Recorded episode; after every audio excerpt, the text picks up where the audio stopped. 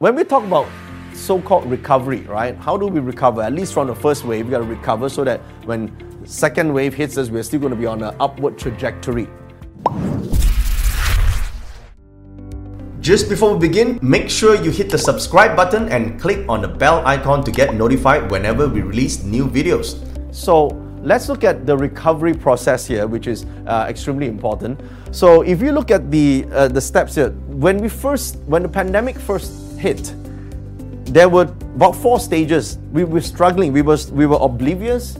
We had some of us are disbelief. We think, hey, you know, it, it just uh, it's, it's, happening in China. It might not be uh, happening around the world. Okay, then there was fear, and then there was panic, and so this stage is called the struggling stage. Now, obviously, for uh, some of us, hopefully most of us, are able to get past the struggling stage and go on to this stage called the readjustment, reset, new experiment with new ways, or realignment stage. Now, this stage, five, six, seven, and eight, it's called the survival stage. Okay, this is roughly where a lot of people are right now, where they are readjusting to the new norm.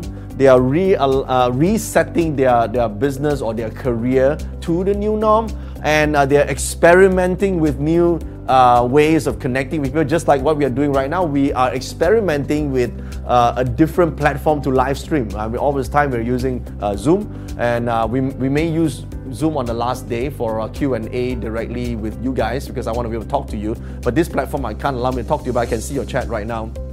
Uh, so we're, we are also experimenting what works best, and we got to realign our goals right? Because the, the goals that we had in 2019 is very different than goals in 2020. Now, some of you are asking, what it got to do with feng shui? It's got everything to do with feng shui.